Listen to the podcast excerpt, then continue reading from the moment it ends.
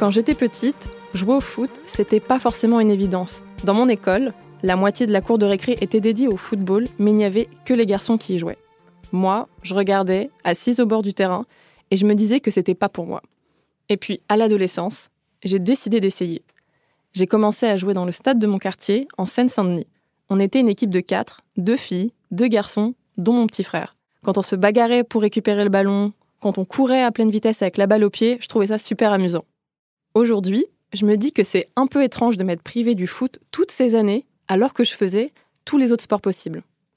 Avec le recul, je comprends que si je ne m'étais pas sentie légitime sur un terrain de foot, c'était pour une seule raison, parce que j'étais une fille. La façon dont tu décris là ton rapport au foot, Sémia, elle est très largement partagée. La vérité, c'est que pendant longtemps, les femmes dans le foot, ça n'a pas été une évidence pour tout le monde. C'était le cas par exemple sur le plateau de l'émission Stade 2 sur Antenne 2 en 1980. Délibérément, Christine Paris, avec vous, nous restons sous le signe du charme et de vos footballeuses françaises qui ont rencontré les Norvégiennes. Oui, qui ont été battues 3-0. Oui, mais elles sont belles. Plus récemment, c'est l'essayiste Alain Finkielkraut qui s'est fait remarquer. C'était l'année dernière sur le plateau de CNews. Football féminin. Ah bah alors là, non, j'aime pas le football féminin. Comment ça? Pourquoi? Quelle différence? Vous n'allez pas me faire une hiérarchie Oh, sur ce sujet C'est pas aussi possible. Mais alors après, on va faire le rugby Mais féminin. non, mais non, sont- arrêtez l'égalité, l'égalité, bien sûr l'égalité, mais un peu de différence, si vous voulez. Je, je c'est très mais- bien que les femmes jouent au football, c'est très Non, mais bien. vous le prenez avec condescendance. Mais je le prends pas avec condescendance. Mais si, mais ça ne me passionne pas. C'est pas, c'est pas comme ça que j'ai envie de voir Mais des pourquoi femmes. elles sont formidables? Mais, mais, bah, c'est tant mieux. Et je souhaite la victoire de l'équipe de France. Et ce sera très bien qu'elle gagne son premier match contre la Corée du Sud. Mais je ne serai pas scotché devant ma télévision pour voir un match de football féminin. Vous avez Mais- tort. Donc là, Finkelkraut nous dit que c'est pas comme ça qu'il a envie de voir les femmes. Et cette phrase, elle veut dire beaucoup de choses. Pendant des dizaines et des dizaines d'années, on ne voulait pas voir les femmes jouer au foot. Et quand elles s'y mettaient, on trouvait ça bizarre. Aujourd'hui pourtant, les choses évoluent. De plus en plus de filles jouent au foot et le football féminin commence petit à petit à se faire une place dans les médias. Sachant tout ça, on a voulu savoir pourquoi les femmes ont été exclues si longtemps du foot, les conséquences que ça a dans la pratique du football aujourd'hui, et quels sont les progrès. Car il y en a. Oui, et pour répondre à ces questions, j'ai parlé avec Melissa Plaza, une ex-joueuse internationale qui lutte aujourd'hui contre les stéréotypes dans le foot. J'ai discuté avec Laurence Prudhomme-Poncé, une historienne du football féminin, ainsi que Nadia Ben Mokhtar du Paris Saint-Germain. Enfin, je suis allé assister à un match de foot un peu à part au sud de Paris, mais vous découvrirez ça en fin d'épisode. Je suis Brice Bossavi, Je suis Semia Haddad et vous écoutez le deuxième épisode de Football Society, un podcast du groupe Free.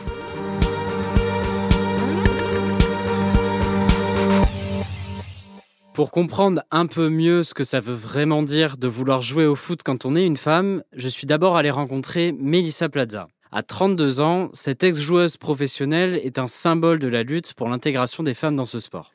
Je l'ai appelée et pendant une heure, elle m'a raconté son parcours. Et s'il y a une chose qui est sûre, c'est que le foot a été une passion dès son plus jeune âge. Euh, les premiers souvenirs que j'ai de foot sont des souvenirs qui m'ont été rapportés plutôt, euh, puisqu'on on m'a souvent parlé d'une photo de moi quand j'avais 3 ans et que je tapais déjà dans le ballon comme je tape euh, aujourd'hui. On va dire que euh, le football a démarré euh, très tôt dans ma vie, assez tôt pour que je m'en souvienne même pas. Donc on me pose souvent cette question de savoir s'il y a une raison sociale particulière parce que c'est souvent ça, souvent un grand frère ou un papa qui joue au foot à la maison. Moi c'était pas du tout le cas parce qu'il n'y avait pas de papa à la maison, il n'y avait pas de grand frère puisque c'est moi l'aîné. Donc euh, voilà, ça m'est venu de façon euh, on va dire complètement fortuite. Donc très tôt, Melissa Plaza se retrouve confrontée au regard des autres. Un peu comme je disais tout à l'heure, une fille qui joue au foot dans la cour de récré, c'est pas normal. Alors, au tout début, je me pose pas du tout la question euh, de, de voilà, est-ce que je suis euh, au milieu des garçons En fait, j'étais au milieu des garçons, mais moi, ça me paraissait pas bizarre, en fait. C'est plutôt eux qui m'ont renvoyé le fait que j'étais une fille parmi les garçons. Euh, et ils me l'ont renvoyé de façon assez violente, parce qu'au départ, c'était plutôt du rejet. C'était plutôt, voilà, je, j'étais pas sélectionnée dans les équipes à la récréation pour jouer au foot. Euh, Donc ça, c'était très frustrant et c'est, ça a été la première prise de conscience du fait que j'étais une fille parmi les garçons et que euh, parce que j'étais une fille, j'avais pas le droit de jouer au foot avec eux. Donc c'était assez violent comme prise de conscience et en même temps, je dirais que j'avais, j'étais quand même assez entêtée comme euh, comme petite fille. J'étais assez euh, assez têtue, assez déterminée. Donc à force d'insistance et puis surtout à force de démonstration, j'ai réussi à, à gagner ma place sur le terrain et et à mesure euh, même à devenir capitaine euh, des équipes, donc à choisir euh, les joueurs qui jouaient avec moi. Mais c'est vrai que ça a été la première prise de conscience du fait que bah, j'étais une fille parmi les garçons et qu'à l'époque ça dérangeait beaucoup. À chaque match, c'était la même réaction. C'était vraiment ah on va jouer contre des filles, ça va être facile, on va leur mettre la raclée. Et la réaction à la fin du match, elle était toujours la même parce qu'on avait une super équipe en fait, et donc on leur bottait le cul. Et à chaque fois, c'était euh, vraiment, on sentait que pour eux, c'était l'humiliation. Et donc, euh, moi, je me souviens très bien que je jubilais de ça parce que ça me faisait vraiment plaisir de leur botter le cul. Inconsciemment, en fait, euh, j'étais déjà sur le, le, chemin de la liberté, quoi. Je voulais leur dire que il n'y avait aucune raison que moi, parce que j'étais une fille, je ne puisse pas jouer avec eux au football, qui était un sport qui me passionnait autant qu'eux, voire même plus, parce que je, je rentrais, je, je m'entraînais d'arrache-pied pour pour faire de plus en plus de jongles et puis leur prouver qu'en fait j'étais meilleure qu'eux. Donc euh, c'est sûr que c'est ma première victoire féministe, mais euh, le chemin a été quand même long et, euh, et ça a été sans cesse des batailles. Enfant, Melissa Plaza est déjà sûre d'une chose, elle veut devenir footballeuse pro et ça paye. En 2003, son rêve commence à se réaliser lorsqu'elle intègre le club de La Roche-sur-Yon à l'âge de 15 ans en parallèle du lycée. Le club l'a fait même jouer des matchs en première division avec les grandes. Elle est l'une des plus jeunes joueuses du championnat à ce moment-là. Bah quand j'ai signé à La Roche, euh, je sortais d'une grosse déception parce que j'avais échoué au, concours d'entrée de Clairefontaine. Et en même temps, euh, j'ai considéré le fait de signer à La Roche comme une véritable seconde chance. Euh, comme un tremplin en fait vers le haut niveau. Je m'entraînais avec la D1, donc j'ai tout de suite été dans le grand bain et ça m'a beaucoup plu. Euh, ça m'a conforté dans l'idée que je voulais vraiment faire euh, du foot, euh, voilà, une partie importante de ma vie, que je voulais en faire mon métier.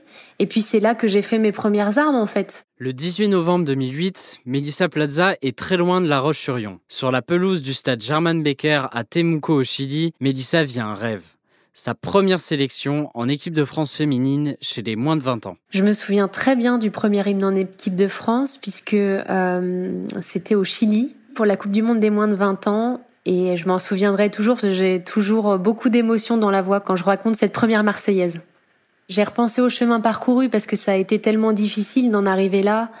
Euh, j'ai repensé beaucoup à la petite fille que j'étais et, euh, et c'est vrai que bah, elle a eu beaucoup de courage cette petite fille. Et aujourd'hui, quand j'y repense, je réalise le, le chemin parcouru. L'équipe de France fait une bonne Coupe du Monde au Chili en se plaçant en demi-finale, ce qui permet à Melissa Plaza de signer son premier contrat en D1 féminine avec le club de Montpellier en 2009. Elle a alors 21 ans. C'est une nouvelle victoire pour elle, mais dans ce club, elle va aussi vivre un épisode très embarrassant. Et ça va changer beaucoup de choses dans sa manière d'être et de voir les femmes dans le foot. Bah c'est pas un très bon souvenir, certes, euh, cette euh, cette campagne publicitaire de Montpellier là qui avait lieu en 2011. Néanmoins, je crois que c'est aussi ce qui fait que j'en suis là aujourd'hui. C'est-à-dire euh, que j'ai ce parcours féministe, engagé, militant même. Disons que cette campagne publicitaire, on nous avait on nous avait fait croire que c'était pour nous mettre en avant pour parler enfin des, femmes, des joueuses. Et euh, on nous avait dit qu'on avait besoin de nous pour la campagne publicitaire euh, du MHSC, donc de Montpellier, et qu'on allait faire ça en partenariat avec les garçons. Donc nous, on a d'abord été très flattés, on a été euh, forcément partante parce qu'on parlait très peu de nous à l'époque, je me souviens. Et puis la séance photo a démarré, donc on a été accueillis comme des reines avec des croissants, des viennoiseries dans un bel hôtel, on n'avait pas l'habitude. Et en fait, quand la séance photo démarre, euh, je, je me rends bien compte que ce qu'on est en train de me faire faire euh, est très loin de, de ce qu'on me demande en tant que joueuse de football, quoi. C'est-à-dire de jouer au foot. Donc on va me faire prendre euh, des positions qui sont très évocatrices. On va clairement sexualiser mon corps puisque je vais me retrouver au bout de quelques minutes, on va me demander d'enlever mon soutien-gorge, on va me demander d'enlever bah, mon haut puisque je vais poser torse nu de dos et en mini short. Mais il se trouve que dans ce truc-là, j'ai vraiment été prise au piège. J'ai eu le sentiment d'être prise au piège, de pas pouvoir reculer, de pas pouvoir dire non. La campagne d'affichage sort alors dans toute la ville. Sur les abribus et les panneaux publicitaires de Montpellier, on voit Mélissa Plaza de dos, sans haut, en train de baisser son short de foot avec écrit Samedi soir, marqué à la culotte. Voilà. C'est vrai quand les affiches sont sorties, c'est-à-dire quand euh, j'ai été affichée en 4 par 3 dans tous les abribus de la ville de Montpellier, ça a été euh, un mélange à la fois de fierté et de honte. Mais en même temps, j'étais fière de pouvoir enfin être euh, mise en avant en tant que joueuse de foot et en même temps, c'était pas du tout la bonne manière de le faire. Donc ça, je le réaliserai après coup, hein, que c'était pas du tout la bonne manière de faire, que que pour faire parler de nous en tant que joueuse de football, eh bien, il faut simplement être mise en avant quand on joue au football, et que ces affiches-là, eh bien, elles doivent être euh, proscrites si on veut avancer sur le terrain de l'égalité. Il se trouve qu'à cette époque-là, j'avais pas les outils, j'avais pas le recul nécessaire pour dire non. Et, euh, et on a eu aussi euh, des retombées très négatives puisqu'on s'était, on s'est fait traiter de tous les noms. Enfin, moi, je me souviens avoir été traitée de pute. Et par ailleurs, ce qui est ironique dans tout ça, c'est que d'une part, les garçons, euh, euh bah, leur image n'était pas du tout sexualisée, donc il y avait vraiment une, une, asymétrie totale entre eux et nous. Et puis d'autre part, euh, ces affiches, elles étaient faites en fait pour les abonnements à la Mosson. Et la Mosson, nous, on n'y jouait jamais. Donc c'était même pas pour venir nous voir jouer, c'était pour aller voir jouer les garçons. Donc euh, c'est vraiment affligeant. Donc on en revient à ce que sous-entendait Alain Finkielkraut dans l'extrait en début d'épisode. Selon une partie de la société, les femmes ne devraient pas jouer au foot pour rester des objets de désir. C'est ça. Sauf que Melissa Plaza va décider de ne plus se taire dans tous les clubs où elle passe, mais ses coéquipières ne sont pas vraiment derrière elle. Et c'est vrai qu'à l'époque, j'ai beaucoup souffert du décalage euh, qu'il y avait entre elle et moi, parce que moi, j'étais sans arrêt en train de râler, en train de dire que ça n'allait pas, que non, c'était pas suffisant, euh, que qui se foutait de notre gueule à, annuler des billets d'avion, à nous faire partir en minibus. Enfin, moi, c'était des choses qui me qui m'hallucinaient quoi. Vraiment j'étais hallucinée de voir que euh, bah fallait amener ses propres sandwichs pendant le déplacement. Non mais comment ça faut amener ses propres sandwichs? On joue en D1 on va amener ses propres sandwichs? C'est une blague pour comprendre la situation, c'est comme si on demandait chez les hommes, à Kylian Mbappé ou Neymar, d'amener leur casse-croûte pour un match à l'extérieur. Donc moi, j'étais très très en colère et, j'étais encore plus en colère de voir que j'étais la seule en colère. Et puis un beau jour, quand j'ai signé à l'Olympique lyonnais, j'ai rencontré des femmes euh, incroyables qui avaient euh, un charisme, un leadership euh, dingue, qui venaient d'ailleurs, voilà, qui, qui, qui arrivaient de d'autres cultures, d'autres sociétés, et qui, euh, elle aussi, était indignée par ce euh, par quoi j'étais indignée. Et ça m'a beaucoup rassurée, en fait.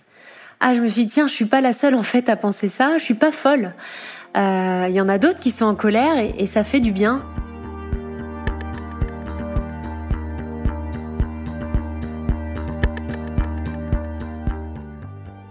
La vie de Melissa Plaza, c'est un combat pour être acceptée en tant que femme dans le foot et dans la société. Et si ça a été aussi compliqué, c'est parce que pendant de très longues années, les femmes n'étaient pas vraiment invitées à jouer au foot. En parallèle de sa carrière de joueuse professionnelle, Melissa Plaza s'est lancée dans des études de sociologie et va même aller jusqu'à valider sa thèse en 2016. C'est la première footballeuse doctorante en France. En fait, Melissa Plaza a consacré sa vie à se battre en tant que femme dans le foot et dans la société. C'est exactement ça, Sémia. Et pour mieux comprendre, j'en ai parlé avec Laurence Prudhomme-Poncé. Elle est historienne, ex-joueuse de foot et a publié au début des années 2000 un livre sur l'histoire du foot féminin en France. La première chose que j'ai apprise en discutant avec elle, c'est que les femmes qui jouent au foot, en fait, ça ne date pas d'hier. Ça fait même plus de 100 ans qu'elles pratiquent ce sport, presque autant que les hommes. Alors, les femmes ont commencé à jouer au football à la fin du 19e siècle en Angleterre. Pour ce qui est de la France, le football euh, féminin apparaît euh, en 1917 dans une société de, gymnastique Femina Sport qui est apparue en 1912 pour la pratique physique euh, des femmes, notamment des ouvrières, des employés, pour une bonne santé physique. Alors à l'époque, en 1917 et donc à la fin de la, Première Guerre mondiale, la pratique féminine du foot est une surprise et d'abord, c'est plutôt une curiosité et très vite, euh, des hostilités vont naître, que ce soit des médecins, des éducateurs, des journalistes. La plupart considèrent que c'est pas une activité faite pour les femmes. Elle est trop brutale, trop violente. et elle risque d'abîmer le corps féminin et de l'empêcher de procréer, de gêner la maternité en fait. Et au début du XXe siècle, les institutions du football vont même aller jusqu'à essayer d'empêcher les femmes de pratiquer ce sport. Alors les instances euh, fédérales, que ce soit en 1919 au moment de la création de la Fédération française de football association ou plus tardivement, ont d'abord refusé les femmes, c'est le cas en 1919. La Fédération française de football association a refusé d'intégrer les femmes, donc elles se sont développées euh, au sein d'institutions euh, féminines. Ensuite, au moment de la renaissance du football féminin dans les, à la fin des années 60 et au début des années 70, c'est vrai que la Fédération française de football a d'abord observé ce qui se passait et a pris du temps avant de reconnaître le football féminin. Et c'est en fait parce que, euh, notamment en Italie, en Angleterre, se développaient des fédérations autonomes féminines en dehors des fédérations officielles. Face à cette menace, la, fédération a décidé de reconnaître le football. Pour autant, c'était davantage avec un objectif de contrôle de cette pratique plus qu'avec un objectif de développer la pratique féminine. Pour ce qui est des autres organismes, c'est vrai que l'UEFA a tardé aussi à reconnaître le football féminin, mais comme pour la fédération française, plus dans un but de contrôle que de, développement. Et d'ailleurs, la première compétition euh, européenne aura lieu uniquement en 1982 les instances du football conservaient ce pré-carré euh, masculin et ont du mal à envisager que ce monde masculin puisse se, partager en fait. Mais euh, pourquoi, selon vous, euh, il y a des raisons économiques, il y a des raisons sociales? Je pense que c'est plus des raisons liées aux stéréotypes et à la différenciation des rôles féminins et masculins dans la société. Et ce reportage déniché par Lina sur un match de foot féminin en France en 1955 l'illustre particulièrement bien. Quant à la lutte pour la balle, elle ne dépasse jamais pour ces ballerines du football le classique entre chats. Enfin, il faut comprendre que telle gardienne de but ne peut plonger car elle rebondirait. Quant à l'autre, son indéfrisable lui interdit de faire une tête. Et puis, tout compte fait, pourquoi ne pas rentrer à la maison faire le ménage? C'est fou, hein Eh bien, ce qui est encore plus fou, c'est que le problème est toujours d'actualité. En 2018, Ada Egerberg, joueuse de l'Olympique lyonnais, est la première femme de l'histoire du football à recevoir un ballon d'or. Avec 31 buts en 20 matchs, un championnat de France, une Coupe de France et une Ligue des Champions remportée dans la même saison, elle est la gagnante indiscutable. Martin Solveig est co-présentateur de la soirée et au moment de lui remettre le trophée, il va faire une remarque un peu bizarre sur scène. Je vous demande de faire un triomphe au premier Ballon d'Or France Football féminin, mesdames et messieurs, Ada Egerberg. Est-ce que tu sais twerker? Non. Quand Martin Solveig demande à la meilleure joueuse de foot au monde si elle sait faire une danse lascive avec ses fesses, il fait en fait perdurer un cliché, celui de la femme certes footballeuse, mais sexy tout de même. Aujourd'hui, Laurence Prudhomme-Poncé continue à suivre l'évolution de la place des femmes dans le foot. Et les choses progressent, mais lentement selon elle. Alors aujourd'hui, même si je ne mène pas des recherches aussi poussées qu'au moment de ma thèse, je continue effectivement à m'intéresser euh, plus ou moins près ou de loin en fonction des, moments, mais effectivement à la place que peuvent prendre euh, les femmes euh, sur les terrains de football. Et on peut mesurer une progression très très lente, même si euh, le football féminin est plus visible, notamment à partir de 2011 et puis euh, depuis la Coupe du Monde en France euh, l'année dernière, on a le sentiment effectivement que les médias s'y intéressent davantage. Qu'est-ce que vous voulez dire quand vous dites que la progression est lente? Je considère que le football est toujours un monde d'hommes, dominé par les hommes. Donc les femmes cherchent progressivement à s'y faire une place, mais c'est un parcours qui est quand même assez semé d'embûches. Donc euh, effectivement, euh, la médiatisation est lente, l'organisation, le développement du football féminin est lent, la professionnalisation est lente. Du coup, Brice, qu'est-ce qui pourrait être fait pour accélérer les choses? Eh bien, j'ai posé la question à Melissa Plaza et elle m'a proposé plusieurs solutions. Bah, L'enjeu premier pour moi, c'est de structurer les clubs c'est-à-dire euh, proposer des, moyens d'accueil euh, pour les filles qui soient similaires euh, à ceux des garçons. proposer euh, des formations, bien entendu, des formations, des sensibilisations à l'égalité femmes-hommes dans tous les diplômes d'État, dans tous les diplômes fédéraux. Ça devrait être obligatoire. Il devrait y avoir un module obligatoire sur l'égalité femmes-hommes, absolument. Ce qui me paraît important, bien entendu, c'est de professionnaliser totalement les championnats de D1 et de D2. Absolument. Tant qu'on fera pas ça, on n'aura pas un championnat concurrentiel, on n'aura pas un championnat intéressant. Euh, donc, qui dit championnat inintéressant euh, dit aussi euh, peu de téléspectateurs à regarder. Donc tout ça pour moi c'est très très important. et puis bien entendu casser le plafond de verre, faire en sorte que des femmes intègrent tous les niveaux de hiérarchie dans les clubs, dans les fédérations. Donc il y a beaucoup à faire, mais en premier lieu, je pense que former sur l'égalité femmes-hommes, c'est la, la première chose à faire pour moi.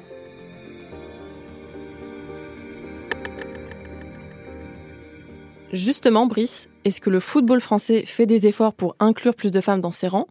Et si oui, est-ce que tout ça a de véritables effets? Eh bien, depuis plusieurs années, le foot féminin est effectivement en train de vivre un vrai développement en France, puisqu'on voit de plus en plus de femmes à la télé, que ce soit dans les médias ou sur les terrains.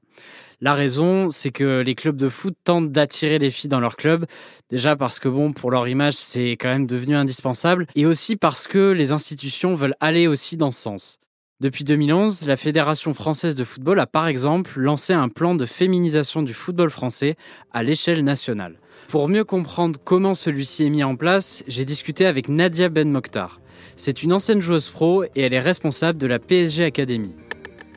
Est-ce que vous pourriez nous expliquer ce qu'est la PSG Academy donc les Paris Saint-Germain Academy, en fait, ce sont des écoles de football euh, ouvertes à travers la France, mais aussi à travers le monde par le club du Paris Saint-Germain.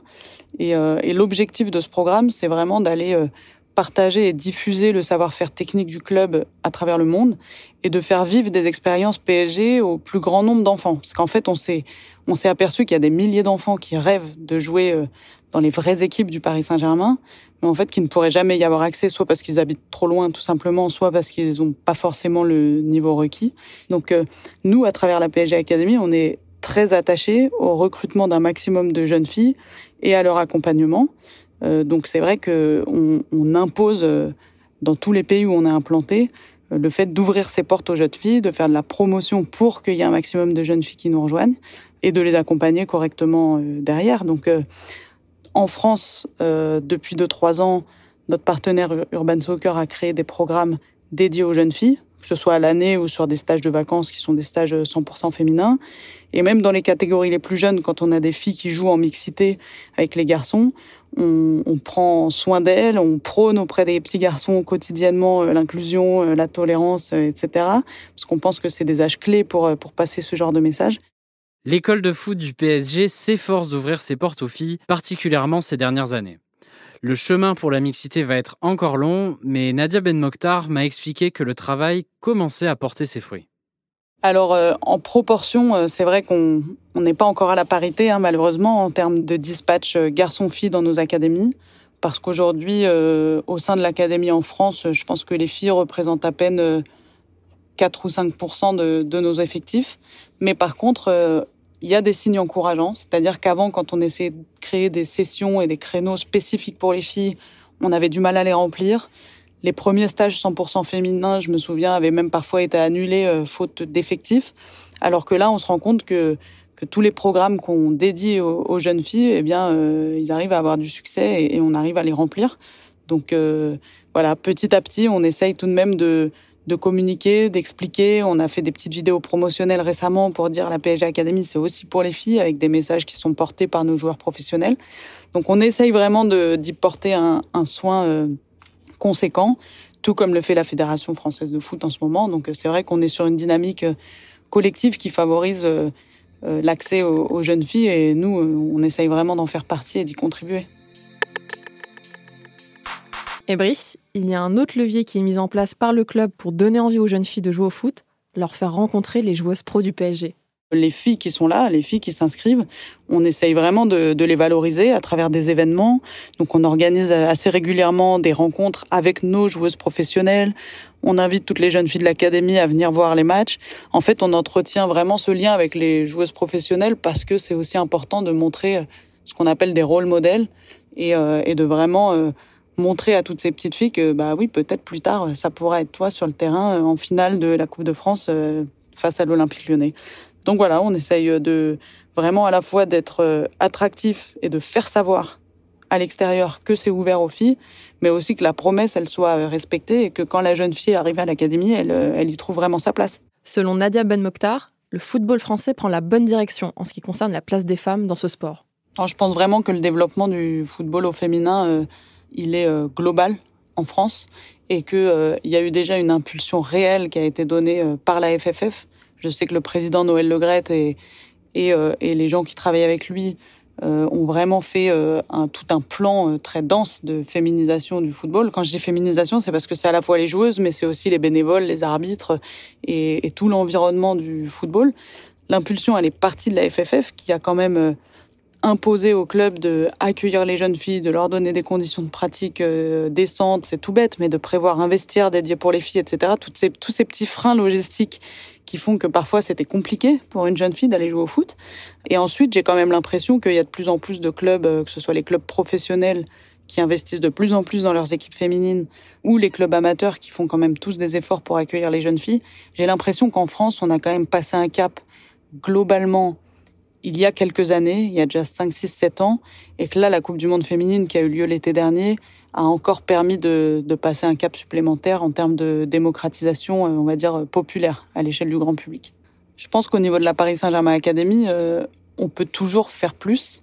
Euh, alors encore une fois, on a une représentativité dans, dans 15 pays avec des cultures euh, football et, et des cultures sur la féminisation complètement différentes. Donc c'est bah, de toujours continuer à, à passer ces messages clés, à créer des outils euh, promotionnels pour attirer les jeunes filles. Les garçons, les créneaux pour les garçons, ils se remplissent facilement dans nos PSG Academy. Mais par contre, pour les jeunes filles, bah, parfois c'est moins naturel. Donc il faut aller les chercher. Ça passe par des interventions dans des écoles, ça passe par des interventions auprès des familles, ça passe par des journées portes ouvertes gratuites, spécifiques pour les filles. Donc voilà, c'est euh, vraiment faire en sorte d'aller chercher ces jeunes filles, de leur montrer que c'est possible.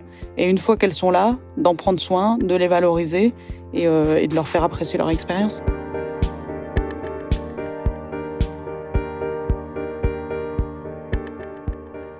On l'a compris, les filles vont aujourd'hui moins s'inscrire au foot que les garçons. Ces derniers temps, la Fédération française et les clubs tentent quand même de faire des efforts, mais il reste des clichés tenaces sur ce sport. Eh bien justement, avant de terminer notre appel sur l'histoire des femmes dans le foot, Laurence Prudhomme-Poncé m'a suggéré une solution pour régler le problème, et j'avoue, j'y avais pas pensé, le football mixte. Pour réduire le décalage, il faudrait essentiellement déjà considérer que le football pratiqué par les femmes ou le football pratiqué par les hommes, c'est le football et non pas distinguer le vrai, celui des hommes, qui n'a jamais le mot masculin à coller euh, au non-football, du football secondaire. Après, il me semble que encourager la mixité, ça pourrait être aussi une voie euh, qui amènerait garçons et filles à mieux se respecter sur le terrain et en dehors. Quand je parle mixité, je veux dire mixité euh, dès le plus jeune âge, encourager cette pratique-là et l'envisager aussi euh, sous d'autres formes euh, peut-être, mais pour les adultes. Parce que vous pensez que faire jouer les filles et les garçons ensemble au foot, ça peut ensuite avoir un effet sur les rapports hommes-femmes? La pratique des activités sportives en mixité, que ce soit le football ou d'autres activités, permettrait effectivement de d'envisager des relations garçon-fille avec plus de respect euh, et sur le terrain euh, et en dehors. Dans la tête des gens, le football, c'est les garçons entre eux et les filles entre elles. Mais en fait, on peut tout à fait les mélanger. Et Brice, tu as un exemple pour l'illustrer. Exactement. À la fin du mois d'août, je suis allé au Five de la Porte de Choisy, au sud de Paris, pour rencontrer Déborah et Hotman. Déborah et Hotman, ils sont tous les deux membres d'une association qui s'appelle les Sportives. Sportive, ça s'écrit sportif.ve.s pour l'écriture inclusive. Et ils organisent depuis plus d'un an et demi des matchs entre garçons et filles toutes les semaines en Ile-de-France. Après quelques échanges par mail, Déborah et Hotman m'ont donné rendez-vous à 20h pile un jeudi soir pour assister à un match de leur association. Là, on est au 5 euh, de la porte de Choisy, Paris 13. On va jouer au foot, euh, foot 5 contre 5, et en mixité réelle. Ce soir, on sera normalement 7 filles et 4 garçons. Alors, quand soit les équipes s'inscrivent euh, en équipe, dans ce cas-là, du moment qu'elles sont donc en foot à 5, deux filles, deux hommes et un plus un, ça garantit une inscription équitable. Quand c'est des personnes qui s'inscrivent en individuel, nous, on règle euh, le fait qu'il y ait euh, trois hommes et trois femmes dans chaque équipe minimum. Donc euh, il y a forcément une parité même dans l'inscription à l'association. ça doit être du 48-52% et ça varie. C'est vraiment très paritaire. Pendant une heure, sept filles et deux garçons s'affrontent sur le terrain. Au niveau du jeu, il y a vraiment tous les niveaux et on n'est pas dans la compétition. C'est vrai quand même que c'est assez étonnant de voir un terrain de five avec des filles majoritaires sur le terrain par rapport aux garçons. J'ai plus l'habitude de voir une fille qui joue de temps en temps avec 10 garçons, alors que ce soir-là, c'était l'inverse. Et après le match, Brice, tu as discuté avec une des joueuses de l'association Exactement, j'ai rencontré Lina qui est secrétaire de l'association Les Sportives. Bah, quand j'étais à l'école primaire, je jouais beaucoup justement parce que c'était euh, bah, quand on est enfant, on se pose peut-être un peu moins de barrières, mais ensuite quand on commence à grandir, on s'accroche un peu à des représentations euh, bah, populaires et euh, parmi ces représentations, à mon époque en tout cas, il n'y avait pas de filles qui jouaient au foot. Bah, on m'invitait pas en fait, je pense qu'assez vite les groupes se formaient. Peut-être que je trouvé ça mal vu à l'époque de jouer au foot en tant que fille aussi, j'en sais rien. Mais euh, pour plein de raisons, euh, non, je jouais pas avec les garçons. Bah, du coup, j'ai perdu, bah, vachement perdu mon niveau au fil des années. Et, euh, et ensuite, bah, pendant mes études supérieures, là, j'ai commencé à jouer un peu de temps en temps, ponctuellement avec les garçons surtout. Et puis j'ai découvert l'assaut et là, je me, c'était assez idéal, quoi. Pour Lina, il n'y a pas de doute. Jouer au foot entre garçons et filles, ça veut aussi dire qu'on veut faire passer un message. Moi, je pense qu'il y a une dimension politique euh, dans le fait de jouer euh, en mixte, euh, parce que, en fait, que ce soit dans le sport ou même dans plein d'autres domaines, j'ai l'impression que les choses sont très cloisonnées. Et là, en fait, ça permet de, bah, déconstruire un peu, du moins de, casser les cloisons qui n'ont pas forcément lieu d'être. Euh, de, mélanger euh, des qualités qui, et, des, défauts aussi qui sont dus euh, bah, à plein de choses, à un niveau physique, à, même aussi des déterminismes un peu, sociétaux qui font qu'un garçon se comporte comme ci ou comme ça et une fille se comporte comme ci ou comme ça. donc en fait, en jouant en mixte, ben, on remet vachement en question tout cet aspect à, la fois physique, biologique et sociétal. Donc oui, c'est politique.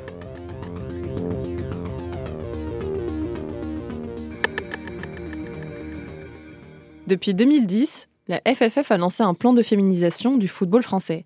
Et les résultats sont encourageants. En seulement 10 ans, le nombre de pratiquantes a fait un bond, plus 126% de licenciés depuis 2011, et le nombre de clubs féminins en France a lui doublé. Le foot féminin a même eu un super beau coup de projecteur il y a un an maintenant, et c'était dans notre propre pays. Il y a aussi le Sommer qui arrive Il y a le Sommer Il y a Eugénie Le Sommer qui arrive dans cette surface de réparation dans les médias, on commence aussi à voir de plus en plus d'anciennes joueuses livrer leurs analyses sur le foot. Laure Boulot et Jessica Wara, ex-joueuse du PSG sur Canal+.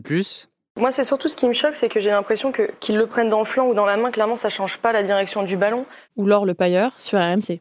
Par rapport aux Espagnols, c'est vrai qu'ils ont toujours ce jeu bien huilé, mais ils ont aussi des carences, euh, notamment à la perte du ballon. En France aujourd'hui, de plus en plus de clubs ouvrent des sections féminines professionnelles. Certains clubs font même de vrais efforts sur ce plan, comme les Girondins de Bordeaux, qui recrutaient des internationales françaises ces dernières années pour grimper en niveau. Et en quelques années, le foot des femmes qui était jusque-là invisible est rentré petit à petit dans l'esprit du grand public. Et pour les petites filles d'aujourd'hui, Voir des femmes qui jouent au foot ou qui donnent leur avis sur le foot, c'est déjà un très grand pas. Si on veut démocratiser la présence des femmes dans le foot amateur et professionnel, il va falloir continuer de le répéter. Non, le foot, ce n'est pas qu'un sport pour les mecs. Il y a encore beaucoup de boulot avant de casser la barrière invisible qui rebute les filles à pratiquer ce sport. Mais les initiatives se multiplient. Et un jour peut-être, les petites filles dans la cour de récré ne se diront plus que le terrain de foot, ce n'est pas pour elles. Je suis Brice Bossavi. Je suis Semia Haddad et vous venez d'écouter le deuxième épisode de Football Society, un podcast du groupe Free. On vous donne rendez-vous au prochain épisode où on parlera de l'influence de la mode dans le foot. Vous pouvez le retrouver sur toutes les plateformes de podcast et sur l'application Free, Ligue 1, Uber Eats. Football Society est produit par Louis Créative, l'agence de contenu audio de Louis Média. Soukaina Kabal est à la coordination. Cet épisode a été enregistré, réalisé et mixé par Olivier Baudin, qui en a également composé la musique avec Benoît Daniel.